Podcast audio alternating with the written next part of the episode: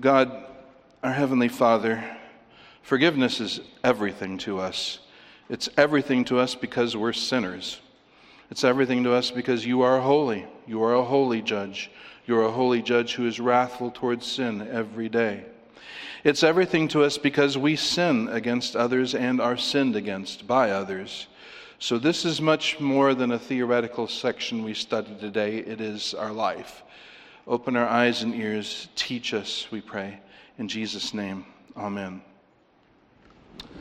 Now, this picture is all too familiar. Some atrocious, horrible crime is perpetrated on someone. Someone is murdered a son, a husband, a wife.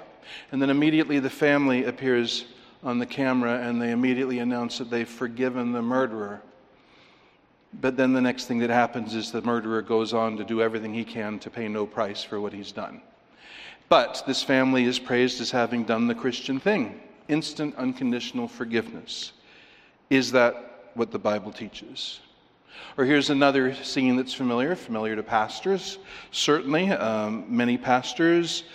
Here is a spouse who's been wronged by husband or wife, and the spouse says quite seriously, I don't know if I can forgive that.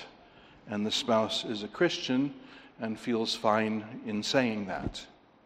Is that the biblical way to handle that? Well, what is the biblical teaching on forgiveness? Must we forgive unconditionally and instantly in every case where there's been sin? Or is forgiveness optional depending on how much the sin hurts us and how big it is? Or is the truth somewhere else? Spoiler alert, the truth is somewhere else. So let's look at what Jesus says about this here.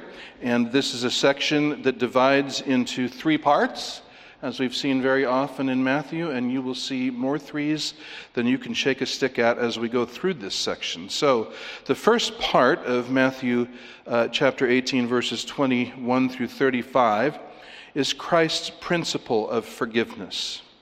Christ's principle of forgiveness, which we see in verses 21 and 22. Very simply, it's just a question and an answer. Christ's principle of forgiveness, then capital letter A, we begin with a truly human question. Truly human question. Verse 21, reading my translation of the Greek text. Then Peter came up and said to him, Lord, how many times will my brother sin against me, and I will forgive him? Up to seven times? now, a couple of things to note about the passage. The context, I remind you, this, it, it, this idea of forgiveness has just dropped, not just dropped down out of heaven. Remember, Matthew 18 is all instruction for the assembly of kingdom citizens, which would be the church a future body that would exist after Pentecost. And Jesus has first taught uh, humility and watching out for sin, but the most recent section, verses 15 through 20, were what to do when a brother sins. A sheep strays, how does God use us to go after that straying sheep? So, assuming then, chapter uh, verse 15 said, when a brother sins, okay, now Peter asks the question, well, when my brother sins against me, how many times am I obliged to forgive him? So, in each stage of this process, verses 15 through 20, we tried to reach out to this person and bring that person to repentance. But how obligatory is forgiveness? And how many times could this process be repeated? And Peter makes it more existential. The verse 15 says simply if a brother sins, Peter says, but if he sins against me, how many times? Now, the topic of this section is clearly forgiveness. The word forgive, the verb for forgive, aphiemi, occurs uh, four times in this passage, right at the beginning, in the middle, and at the very end. Verse 21, it occurs. It occurs again in verses 27 and 32. And then in the last verse, verse 35. So it is about forgiveness. Now, the later rabbinic writing seems to reflect this thinking. This seems to have been the thinking of the rabbis in Jesus' day. The thinking is that there was a limit to forgiveness. Now, they took this from the book of Amos. And in the book of Amos, the prophet Amos, eight times you see this expression. Eight times you see these words for three transgressions of, and then a place name, and for four, I will not turn back its judgment. So, verse 3 For three, three transgressions of Damascus, And then he goes on to say Gaza, Tyre, Israel, Jerusalem. For three transgressions of Damascus, and for four, I will not turn back its punishment. So the rabbis took that to mean that they sinned once and forgiven, sinned another time and we're forgiven, Sin a third time and we're forgiven, but when they sinned the fourth time, then judgment fell. So you can see that they concluded from that that we are obliged to forgive three times, and then after that, the hammer. but we're obliged to forgive three times. That was rabbinical teaching after the time of Jesus, close to that time, so probably reflecting this because Peter asks a similar question. Now, Peter's question, assuming that background, a three, a three sin limit, what does Peter do? Well, he takes the three sins and he doubles it, very generous, and then, like a cherry on a sundae, he adds a seventh time. So you see, against that teaching, Peter would feel like he was being very magnanimous, very expansive. Seven times, he says. He doubles the number and adds one. But what I want to point out is that thinking is truly human. From his perspective, he is increasing what the popular teaching was, but what's the assumption? There is a limit. That's human thinking. There is a limit. Surely I can't be expected to keep on forgiving. So he just wants to know what's the limit. Not asking if there's a limit, he wants to know what the limit is. That's truly human. That question is truly human. But letter B, we see a truly divine answer in verse 22. Jesus says to him, I do not say to you up to seven times, but instead up to 77 times. Now, you look in English translations, you'll see 77 or you'll see 70 times 7. It's pretty clear that the Greek text says 70 times 7, meaning 77, not 70 times 7. So, either way, the exact number is not the point, as I'll show you in just a minute. But Jesus says, I do not say to you up to seven times. Now, notice that he doesn't simply say, no, no, not up to seven times. He doesn't just say, no, that's the wrong answer, here's the right answer. He says, I do not say to you. So this is kind of one of those, like we saw in the Sermon on the Mount, you've heard it said, but I say to you. Jesus is setting apart what he says, or he's setting what he says against what the thinking was of the religious in that day. That's not the way I see it, Jesus is saying. Here's the way I see it. I don't say three times, I don't say seven times. What do I say? 70 times seven. Now, that is just meant to be a limitless number. That's just meant to mean, no, you forgive and you forgive and you forgive and you forgive. That's the idea of that. So, uh, Jesus' thinking is not human thinking, it's not rabbinic thinking, it's the thinking of the kingdom of God. The values and the motivating principles of the kingdom of God are not the same as the kingdom of man. Uh, they start this section obsessing over who's the greatest in the kingdom of God, and Jesus immediately takes the air out of that. And they own it saying, they end it saying, Well, how many times are we forced to forgive other people? And Jesus takes the air out of that as well. You can't put a limit on it, Jesus says. You just forgive and forgive and forgive. In both cases, he, ex, he exposes kingdom of man thinking and replaces it with kingdom of God thinking. And then he drives it home with a parable. So we've had the, quick, the, the question and the answer. And now the big part of this section is this parable. And the parable divides into three parts. And as you will see, the three parts divide into many three parts. I'll just show you that as we go along. You'll have trouble keeping up. There's so many threes in this section. But he has a parable about, a, uh, about forgiveness. And I just want to say at the start, and I'll probably repeat it at the end Remember how to interpret parables. Parables are not allegories. In an allegory, just about every major feature in the story means something. So, what's a well known allegory? Pilgrim's Progress. Pilgrim's Progress, every character and every event represents something. It's an allegory for something else. This is not an allegory. So you can't press every, if you were to press every detail of this into theology, you'd end up with very strange theology. It's really only meant to make one big point, and we'll see that as we go through. So just remember that. We have to keep that in mind. The expression you hear is don't make parables walk on all legs. Uh, they aren't meant to. Usually they're meant to make one, maybe two points. so, letter A, the first of three scenes, we encounter the defaulting slave and the merciful king. Now, kids will hear that word defaulting and say, huh? But adults who've had to pay bills and have creditors know exactly what defaulting means. It means when you take a, take a loan and you don't pay it back. That's what it is to default. So, defaulting slave and merciful king, verses 23 through 27. And first, we see the first of three movements in that first of three sections. The first of three movements is the king settles accounts. We read, On account of this, the kingdom of the heavens is likened to a man, a king, who wished to settle accounts with his slaves. So he owns them all right, outright. He owns them entirely, he owns their production. He's going to settle accounts with them. Now, a slave could be in many positions in a Roman or a Greek household, uh, or a Jewish household for that matter. It might be very menial labor, or it might be a very exalted position. Officials were often slaves, doctors were usually slaves. So don't think just somebody who worked in the yard um, pulling weeds. It, it, might be any of many things, and as, as we see, this one slave obviously handled a great deal of money. So he goes to settle accounts with his slaves. Must have been a very uh, very rich king, Jesus imagines here, because his first slave that we mention, uh, wow, let's just see. And when he began to settle accounts, one was brought to him who owed 10,000 talents. But as he did not have enough to repay, the Lord gave orders for him to be sold off, and his wife, and his children, and all things, as many as he has, and for himself, the king, to be repaid.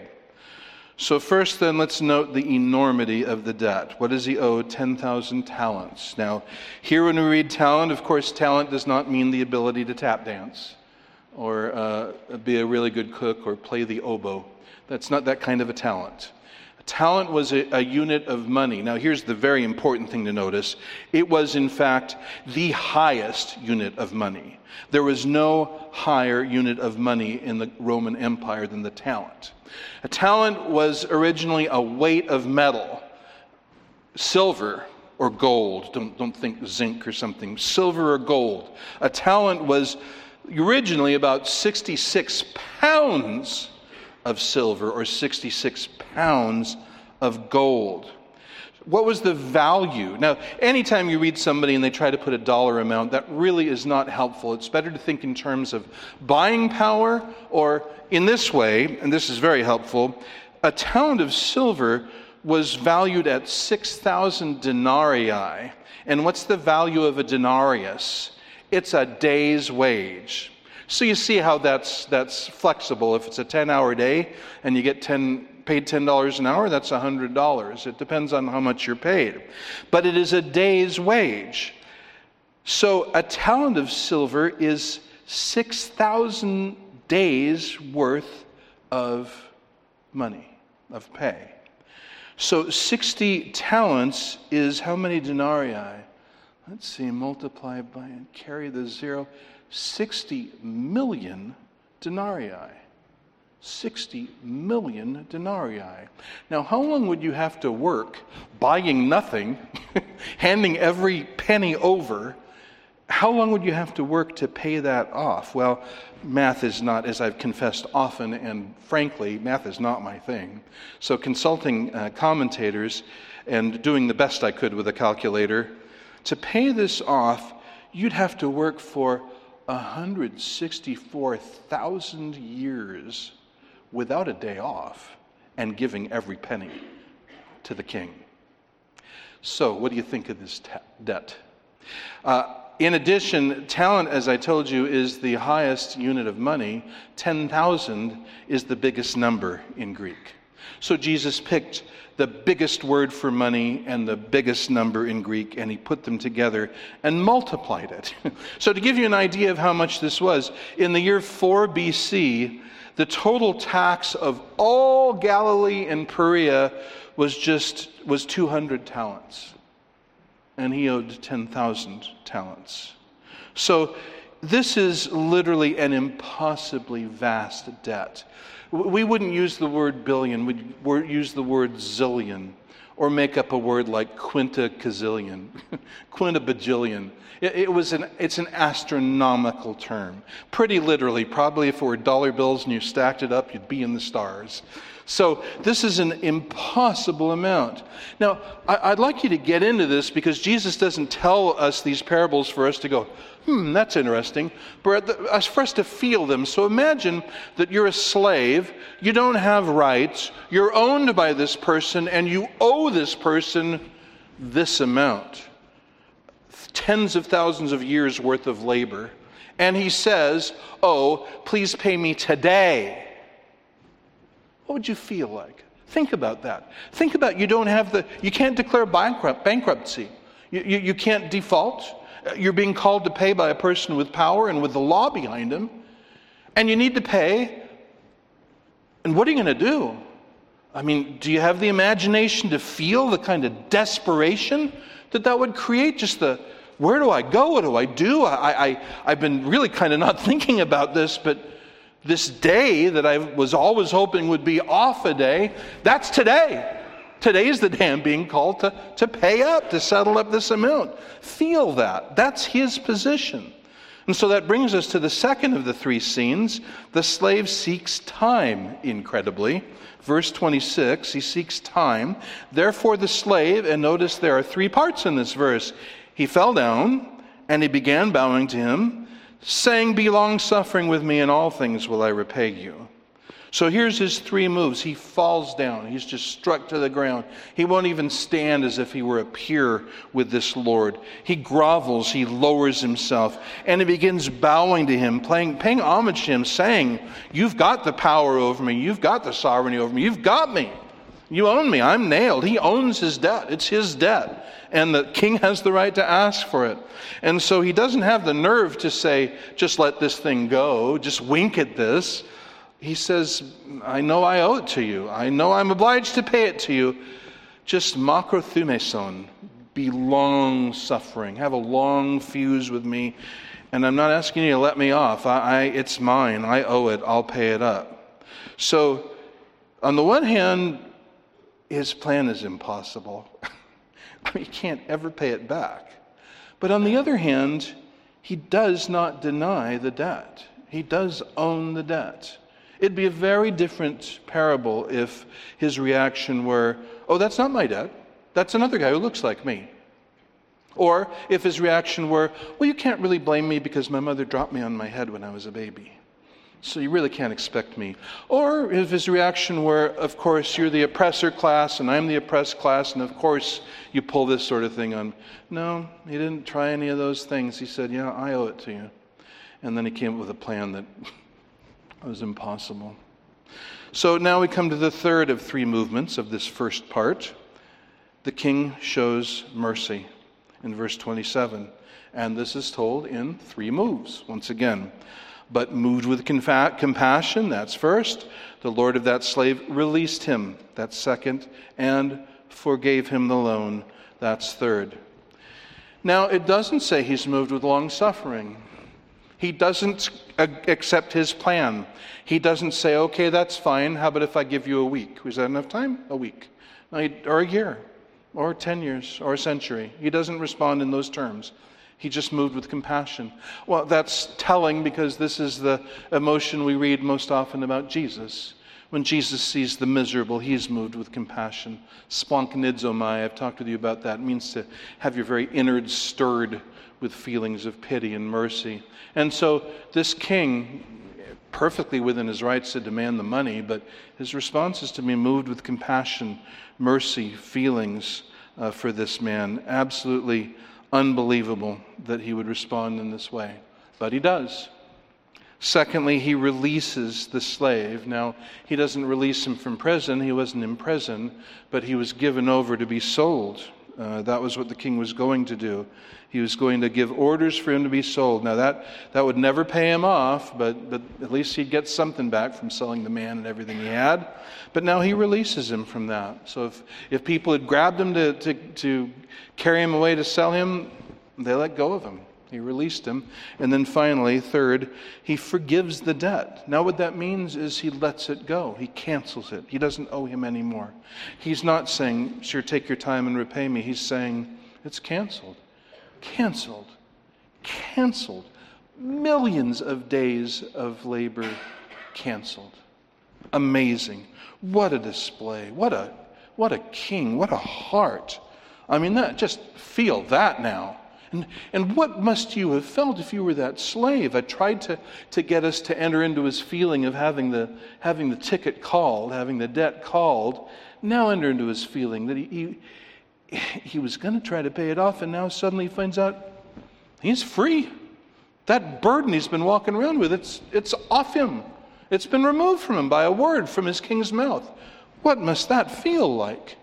Well, it brings us to the second scene, and what a shocker the second scene is. The first scene was a shocker because of the amount of the debt and because of the amazingness of the king's compassion, right?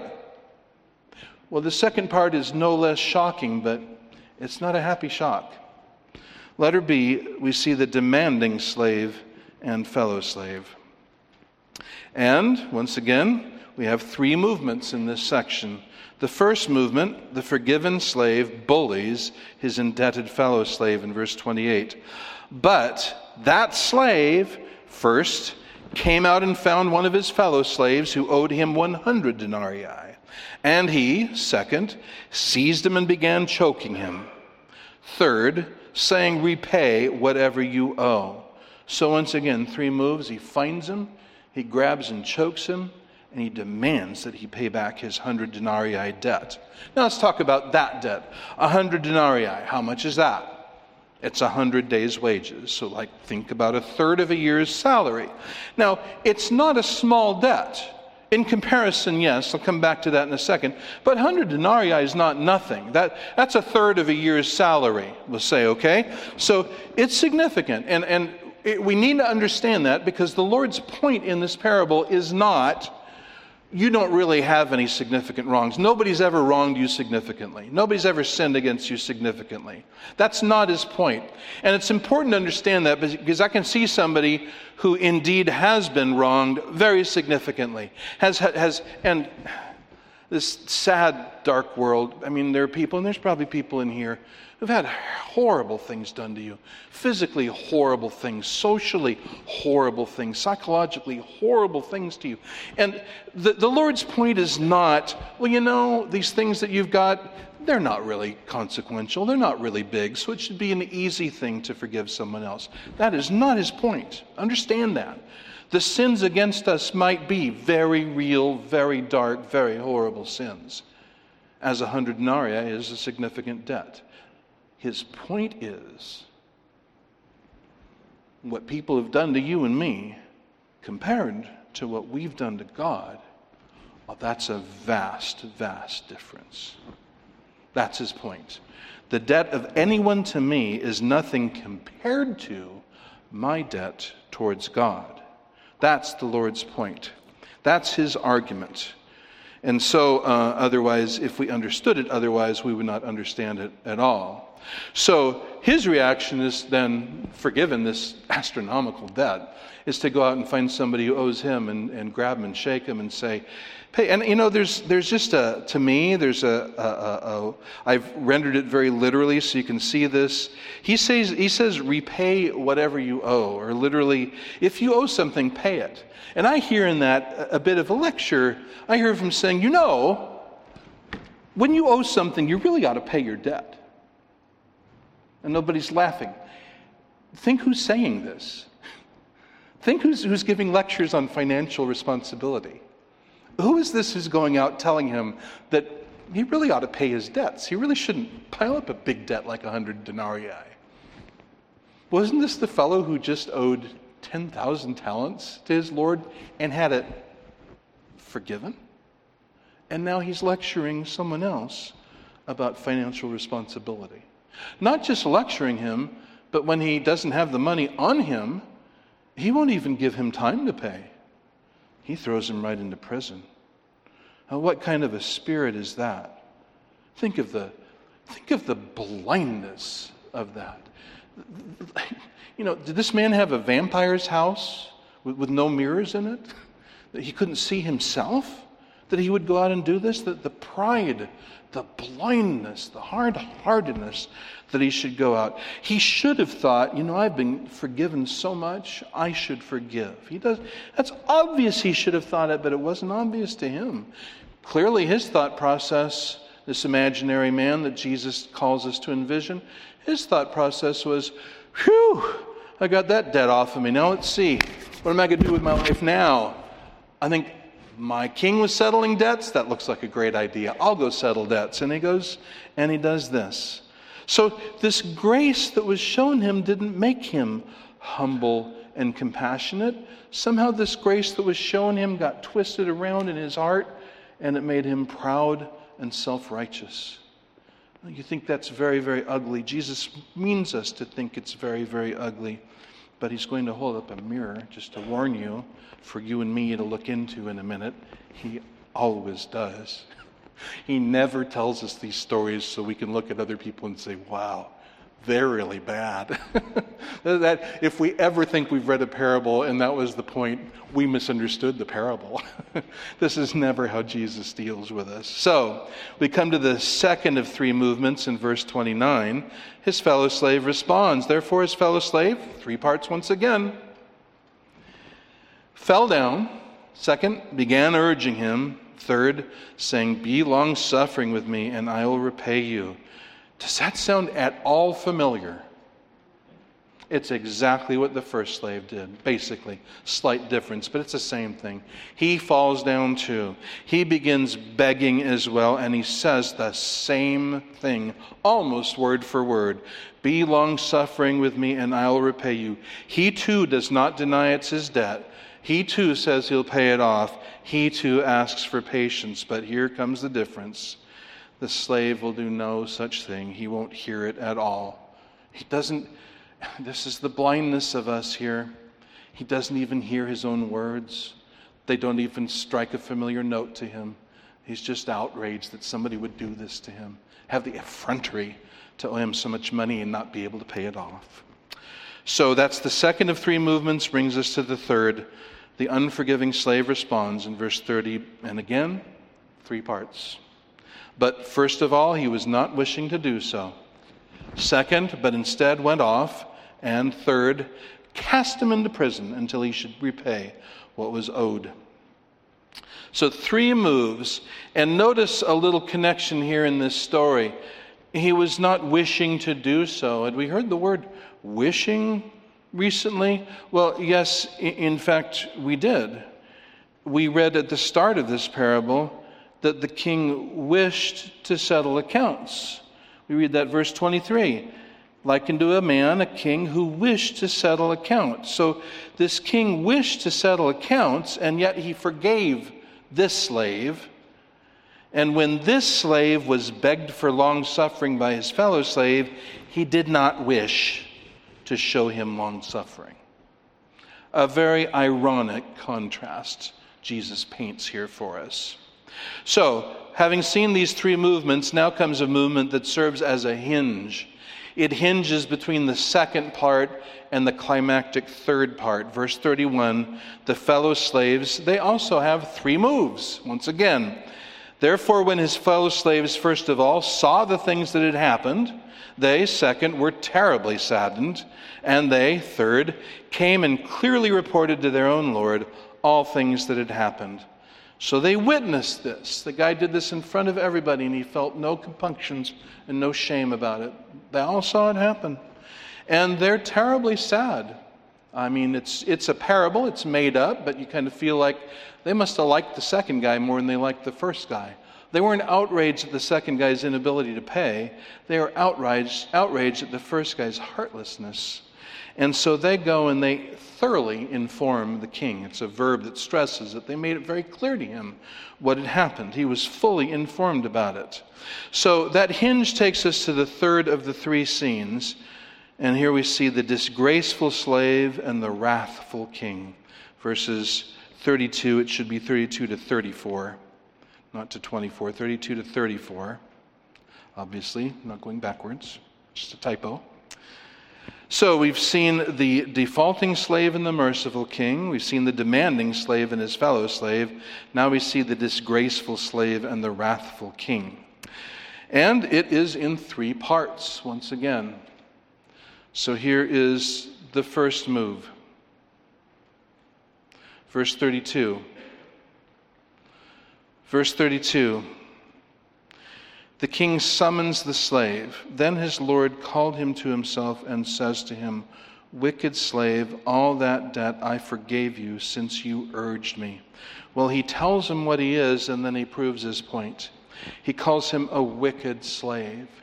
He doesn't sympathize at all. He sees in his act just meanness, heartlessness, unfairness, and cruelty calls him a wicked slave, and says, All that debt I forgave you since you urged me.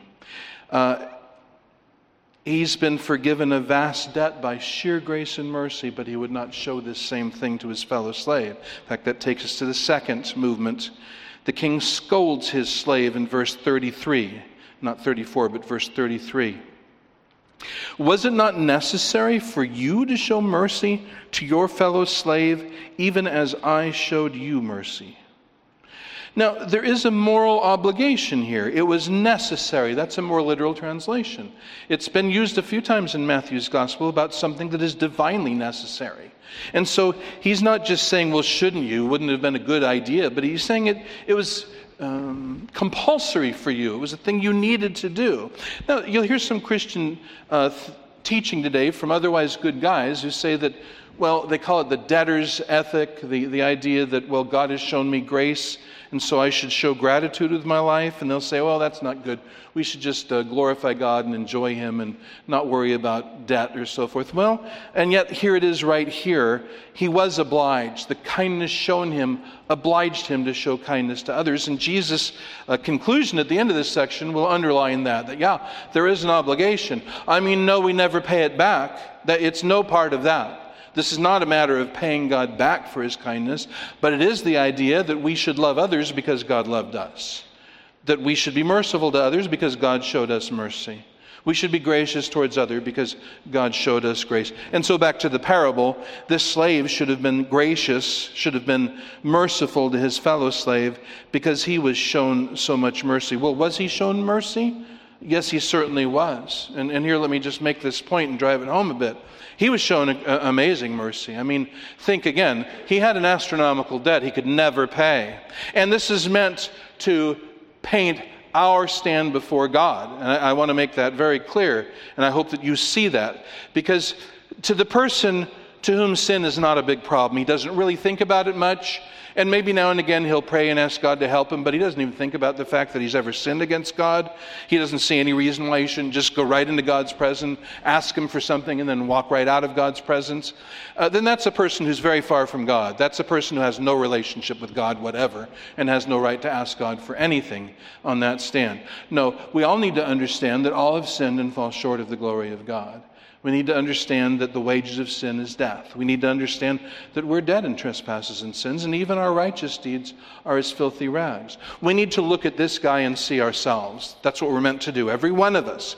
Jesus is not going to make the point at the end that you should be forgiving if you've sinned much against God. It's not, Jesus does not conceive that there's anybody in the kingdom of God who has not sinned like this guy against God, sinned in a massive. But here's the gospel the gospel is God will forgive all our sins simply when we believe in Jesus Christ. That's the gospel. That's the good news. But we never will understand the good news unless we understand the bad news. And that, that's the trouble with this generation.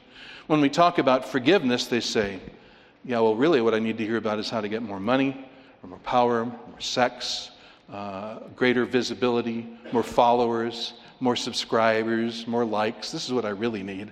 I don't need forgiveness because they don't feel their sin, because they don't accept the concept of a, a, God who is Lord, who's holy, who has laws that we've violated. But that's the reality of this world. This world was created, it has a Lord and God. He has laws, and when we violate his laws, either by not doing what he commands or doing what he forbids, we're sinners. And we've done that all our lives. And so we have a debt like this guy. And the gospel is that when a person simply turns and looks to Christ in repentant faith, he's forgiven all his sins. Now, there's two things that keep a person from Christ. They're like poles of the same, of the same continuum. Uh, one person is kept from Christ because he doesn't think his sins are a real problem. And that is a deadly error. That's a deadly error. But the other person is kept from Christ because he thinks his sins are too great. And let me talk to that person right now. Look at this guy. Was his debt too great? Answer me. Was his debt too great? I can't hear you. Yes, he never could have paid it. It was absolutely inconceivably vast. Never could have paid it. But was it forgiven with a word? Yes. Now, what this parable doesn't tell is how God can do that and still be just. Because, as I said, no parable tells everything.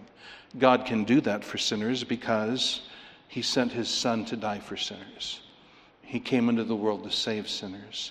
And so Jesus came and made full atonement for the sinners he came to save. And so when anyone turns to Christ in repentant faith and believes in him, all of his sins are forgiven. Forgiving sins is not a problem for God. He will do that for anyone who believes in Christ. So if that has kept you from Christ, stay away no longer. Come now and welcome to Jesus. Look to him, and your sins will be forgiven as surely as this man. So the king reminds him here Didn't I forgive you all that debt? This is what he says. He had a moral obligation. Was it not necessary for you to show mercy to your fellow slave, even as I showed you mercy? His mercy should have stirred the heart of that slave to mercy. But now we come to the third move. The king scourges the slave, verse 34. And moved with wrath, his Lord delivered him over to the tormentors until he should repay all that was owed. Before, he was moved with pity, with mercy, with compassion. Now he's moved with wrath. Sin, sin brings God's wrath as judge, but forgiven sinners who will not forgive also anger God our Father and bring the discipline of God. And so you see now he's not sold, he's not sold off. He's tormented. He's sent off to the tormentors to be tormented. Well, now, that is one dramatic story, is it not? I mean, how do you how do you walk away from that? That that leaves a mark, wouldn't you say? So Jesus makes the point of it in one verse. So this whole section is in three parts. Peter's question and answer, and then the big part is that three-part parable with all of the threes inside of it. And then here comes Christ's point in verse 35. Jesus says, Christ's point is Thus also will my heavenly Father do to you all, unless each of you forgive his brother from your hearts. Now, if it looks a little awkward, the Greek shifts back and forth between the plural and the singular. But what Christ is saying is each and every one of us in God's kingdom is obliged to forgive each and every one of our brothers from our hearts. So he gave his principle in verses 21 and 22 illustrated it with a parable in verses 23 to 34, and now he makes a point about it. Now, what does this mean? I mean, this is a this I will say, this is a very difficult this is a difficult verse, it's a difficult section to interpret. It's challenging, very challenging. So let me do my best to open it up in the context of scripture, and we'll just approach it from two angles. First, we'll approach it doctrinally doctrinally in terms of what the, what the teaching of the Bible is that, that will explain this verse to us. Thus also will my heavenly Father do to you all, unless each of you forgive his brother from your hearts. Now, we need to read every verse like it's all by itself, but we also need to read every verse in the setting of all of Scripture. This is obvious. Some verses taken by themselves, if we isolated them, would say something that the rest of Scripture contradicts. Like you lift out the verse, you will not surely die. So that teaches there'd be no consequence to eating the forbidden fruit. Is that true? No, put the verse back in the Bible and read the rest of it, and you see Satan's lying. Do you follow me? Thank you. You know it's required. Somebody needs to say he's following me so I can move on. So let's do that first. And I want to tell you there are two, oh, I'm sure there's more than two, but I'm going to say there are two impossibles in how to understand this verse. If we think this verse teaches one of these two things, we're, we're mistaken. It can't. It can't with the rest of Scripture being true and with the verse being true. So, first, it is impossible to interpret this as a way that ends up meaning that you can have your sins forgiven and then have them unforgiven. Now, you read the parable all by itself, you may, oh, that's what he's teaching. No, that's not what he's teaching. And it, not only is it not what he's teaching, it can't be what he's teaching because the rest of Scripture makes very clear. In the Gospel of John, he says, Of his sheep, I give to them eternal life, and they will never perish. So, when he gives them eternal life, does he forgive their sins? Answer is yes. If their sins are then charged back to them, will they perish? Well, yes. So, can what Christ said be true in that case? No. He says, I give them eternal life, and they will never perish, and I will never lose them. You read Romans 8, where all who God foreknows, He predestines, Christ dies for, He justifies, He glorifies. Not a one of them is lost. And, and there's just countless other scriptures that are cannot be understood any other way as saying that once God saves somebody, he stays saved. Or else the word saved doesn't mean what it should mean. he's not really saved. He's given a reprieve, but he's not saved. So, no, when, when God forgives our sins as judge, they're forgiven forever. This can't teach otherwise. And another thing, though, and, and, and hear me here, it's impossible to take this to mean anything that makes us relax and say, oh, okay, whew, then it's no big deal. See, that, that's my, my fear. Us who are in the what's called once saved, always saved camp, and people who don't share our view, they look at us and they say, We see now, that possession makes you not care about sin because you're just always saved, so it doesn't matter if you sin.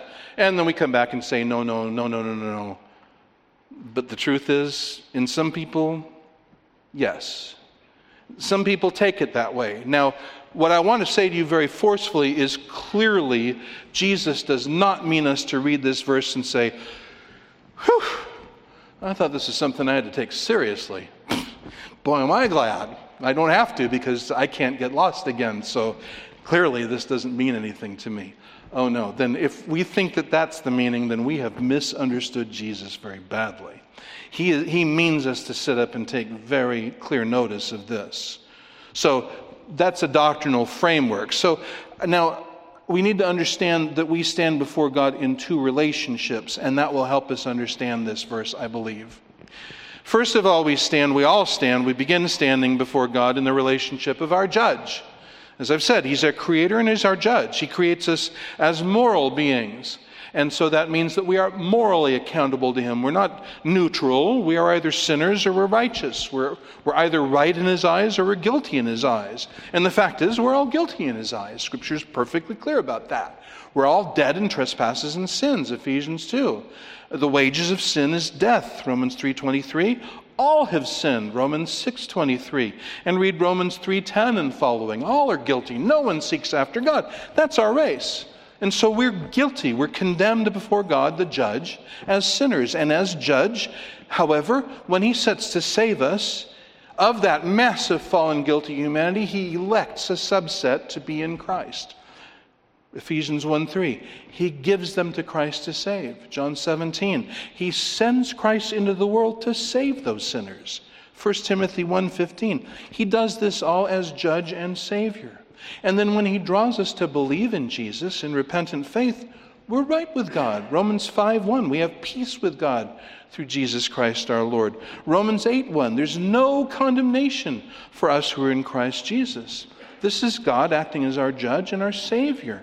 And so he, he declares us righteous with the righteousness of Christ. When a person believes in Jesus, God credits the very righteousness of Christ to that sinner and sees him with Christ's righteousness. And so this is a very simple calculation. And I'm going to ask a question that I want answered Were we saved because of works we did?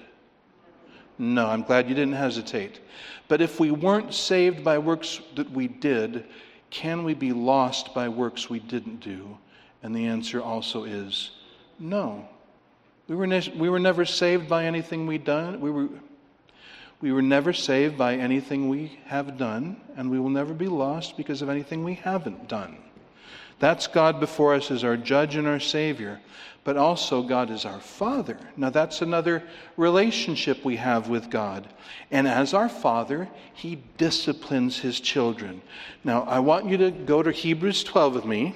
Actually, pick up your Bible and look there with me. And this will set this, I think, all in perfect context for us. So, towards the end of your Bibles, turn to Hebrews chapter 12. and we will read thoughtfully together Hebrews 12, verses 5 through 11. So, Hebrews 12, 5, he says, And you've forgotten the exhortation which is addressed to you as sons. My son, do not regard lightly the discipline of the Lord, nor faint when you are reproved by him. So his reproof can be strong enough that I might be tempted to faint, to lose heart. This doesn't sound very, doesn't sound like a, you know, you could have done better. It doesn't sound like that kind of discipline, does it? That doesn't make me want to faint. Uh, go on. For those whom the Lord loves, he disciplines. Discipline is not a, a sign of God's hatred, but his love. And he flogs every son whom he receives. What's another verb that means flog? Starts with a scourge, and I'm thinking of the one that starts with W whip. He whips every son whom he receives. He scourges, he flogs every son whom he receives. Now, that's a fairly severe discipline, and yet that is for those who he. Why does he do that? He does it out of love. We've already read that.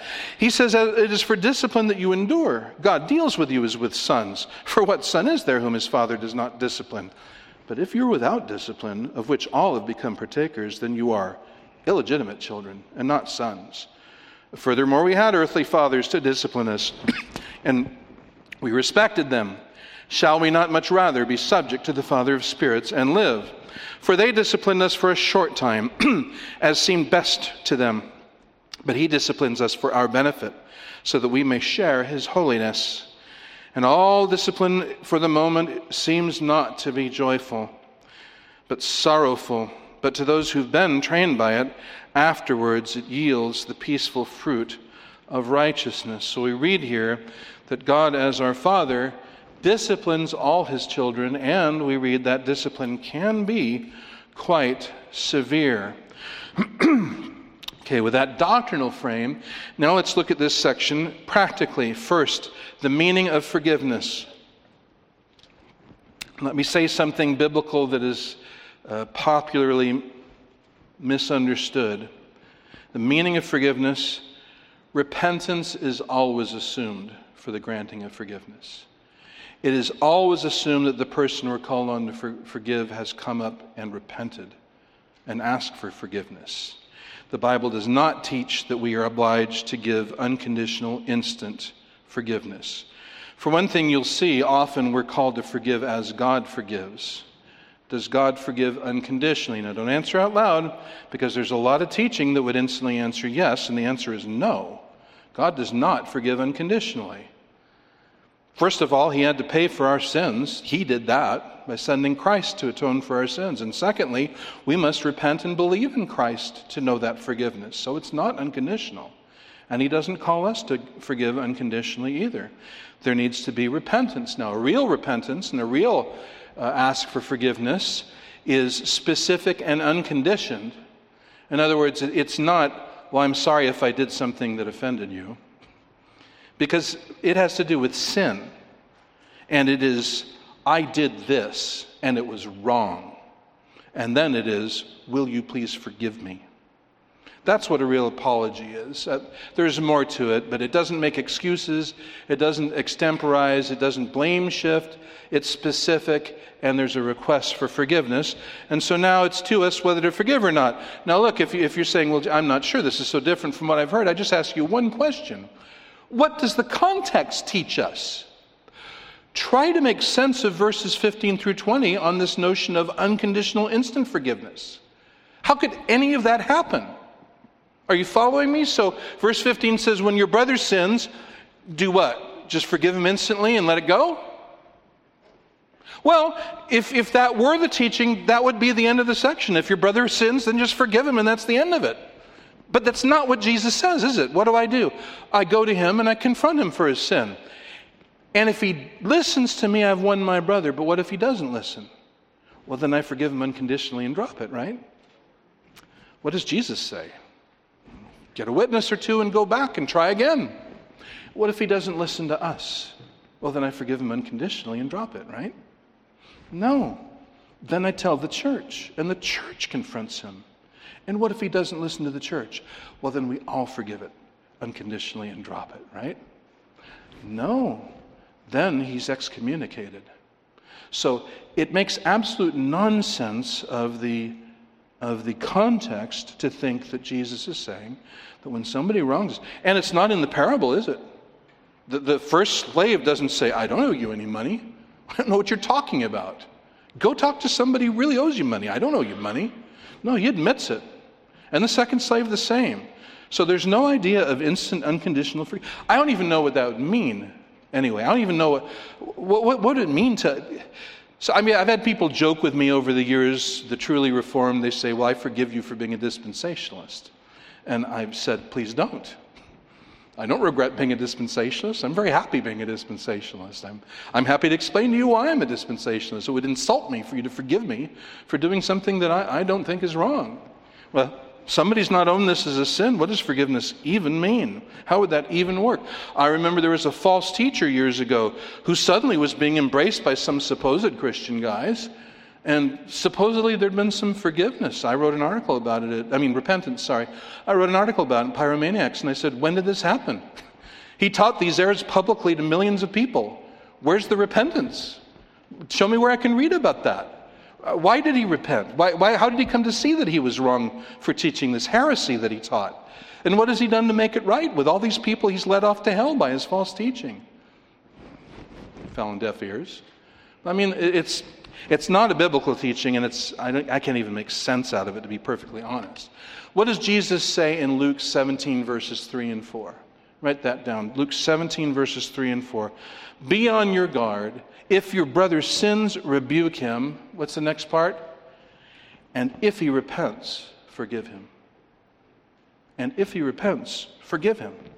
And if he sins against you seven times a day and returns to you seven times, saying, I repent, forgive him. This is what the Bible teaches. And when we forgive, we commit ourselves graciously to pardon the person and to be reconciled to that person. There may be consequences. This is a very complex thing. The book I recommended to you goes into that. But we seek to be reconciled. We don't keep bringing it up. We don't keep hounding the person. We forgive it. We accept it. We forgive it. We let it go. So that's the meaning of forgiveness. Now let's talk about the necessity of forgiveness. It's the clear teaching of the Bible that forgiveness is always to be granted upon repentance. Always. That is the meaning of this parable. And that's what Jesus is teaching in context. You've confronted a brother in his sin, and when he repents, you forgive him. If he repents when one person talks to him, you forgive him. If you have to talk to him 70 times, 77 times, you forgive him. Or at the second stage or the third, wherever he repents, you forgive him, Jesus says, when he repents. Now look at Ephesians chapter 4, verses 31 and 32. And this will also help us understand what to do in situations where a person doesn't repent. Because the Bible teaches us what to do there. Ephesians 4:31 Let all bitterness and anger and wrath and shouting and slander be put away from you along with all malice. Instead be kind to one another tender-hearted. Now that's what to do all the time. And if somebody has wronged me I do that. The opposite of forgiving is not seeking revenge. The Bible says don't seek revenge. What does Jesus say to do for our enemies? Pray for them, love them, do them good. So it's not, it's not forgive or go on the warpath, Hatfields and McCoys, you know. It's, it's that, those aren't the choices. We are told not to take, leave room to the wrath of God. not to take our own vengeance. And here, don't be bitter, don't yell, don't hold grudges and pursue your own vengeance. Leave that to God. And then when somebody repents, comes the next part graciously forgiving each other. Beautiful word, charizomai. It's, it's related to the Greek word charis, which means grace. So it stresses that our forgiveness is gracious. It's, it's not $5 a pound, it's free on the asking. Graciously forgiving one another, just as God in Christ also has graciously forgiven us, conditionally, but graciously. Uh, I'll read you Colossians 3 12 and 13 says very similarly, but write it down. Colossians 3 12 and 13. So, as the elect of God, holy and beloved, put on a heart of compassion, kindness, humility, gentleness, and patience, bearing with one another. And that's repentant or not, that's at all times. And then the next thing, graciously forgiving each other, whoever has a complaint against anyone, just as the Lord graciously forgave you, so also should you. He's forgiven me my great crimes. I should forgive my brother and my sister his great crimes, as God graciously did to me. To fail to grant forgiveness is to offend our Father, and He obviously hates that. He obviously hates to see his children show a money grubbing, merciless heart towards one another, going out as grand inquisitioners, demanding every pound of flesh for every wrong. He hates to see that. He didn't show us grace for us to go out and be judges and miserable to each other. And if we will not, then he will discipline us and it will hurt. As this man was delivered to the tormentors, it will hurt. How much, you say? A lot, I say. Like whipping, I say. Wait, I didn't say that. Who said that? Solomon said that. And the he- author of Hebrews quoted him. Let me show you a little, a little x ray. Turn to Psalm 32. See what this is like. Psalm 51, David talks about his sin against Bathsheba Psalm 32, he seems to kind of reflect on it and give us a little more insight as to, because there was a, um, there was a, a time spread between David's sin and his repentance. There was time enough for him to marry her between the time of his committing the sin and repenting. And the text doesn't seem to show anything going on in David. And you wonder, David was a believer. Yes, I believe he was. Can believers commit horrible sins? My answer as a Bible believer it must be apparently. So here we go. And look at Peter. And there are a great many other examples. Yes, sadly, believers can commit horrible sins. So, what was going on inside of David between committing this horrible sin and coming to the point of repentance. Psalm 32 shows us, starts off saying, How blessed is he whose transgression is forgiven. That's his, that's his conclusion. You are a happy man and whose sin is covered. But then, verse 3, look at this. When I kept silent about my sin, now this is the time when he'd sinned and he had not repented. What was life like for you, David? Well, I'll tell you, he says. My bones wasted away through my groaning all day long. Now, you got a sore pinky, what can you do? Lots of things. If all your bones are sore, what can you do? Not much, except groan. And he groaned all day long. Why, David? Why? Did you have some sort of vitamin deficiency? No. For day and night your hand was heavy upon me. My vitality was drained away as with the heat of summer. He dried all up. I acknowledge my sin to you and my iniquity I did not cover up. I said, I will confess my transgressions to Yahweh, and you forgave the iniquity of my sin. That's God's fatherly disposition. As David's father, he disciplined David to the very last inch of his life, brought great misery to him till David repented. And then he knew the restoration. And, and what, did, what else did he lose? Psalm 51 tells us he lost us his salvation. What does he say? Restore to me the the joy of my salvation. And he lost that during this time. That's the discipline of God. So, do you see why I say, yes, I don't believe this teaches anyone can lose his salvation, but if our response is to say, I guess I don't need to take it very seriously. No, Wrong conclusion, unless you think groaning all day long is a happy place to be and having no joy in your salvation. God takes very seriously that we show His mercy to others. So there's the wrap up. Uh, relations in the kingdom of God are about grace and love, they're not about law and justice. Forgiven people must be forgiving people. People who have received God's mercy must be people who show God's mercy. We have got to be an assembly of forgivers. Amen? So, if you are a person who has not trusted Christ, you know a lot of things, you've heard a lot of things, but you have not yourself trusted in the Lord Jesus and rested your faith on Him, then the bad news is you have got a debt you can never pay. You've got a debt you can never pay. But the good news is Christ has paid that debt for anyone who will repent and believe in Him. Every last man, woman, or child who looks to Him in faith will find all of his sins forgiven by God's mercy, by God's compassion, by God's grace. Sets us free to go and show that same grace and compassion to other people, like our Father does. Let us pray. Heavenly Father, we thank you for this word of the Lord Jesus, and we pray that the Spirit of God will send it home to our hearts, that we will hear it, and that we will see how you would speak into our specific situation with it. Thank you, thank you for that grace. We, we, not a one of us could even talk about a relationship with you if you'd not provided such abundant forgiveness in Christ. We thank you, thank you. We've never yet worked off one of our sins Every last one of them has been paid for by Jesus Christ. We thank you, thank you, thank you. Help us to learn to show the same sort of grace and compassion towards each other as you've shown towards us.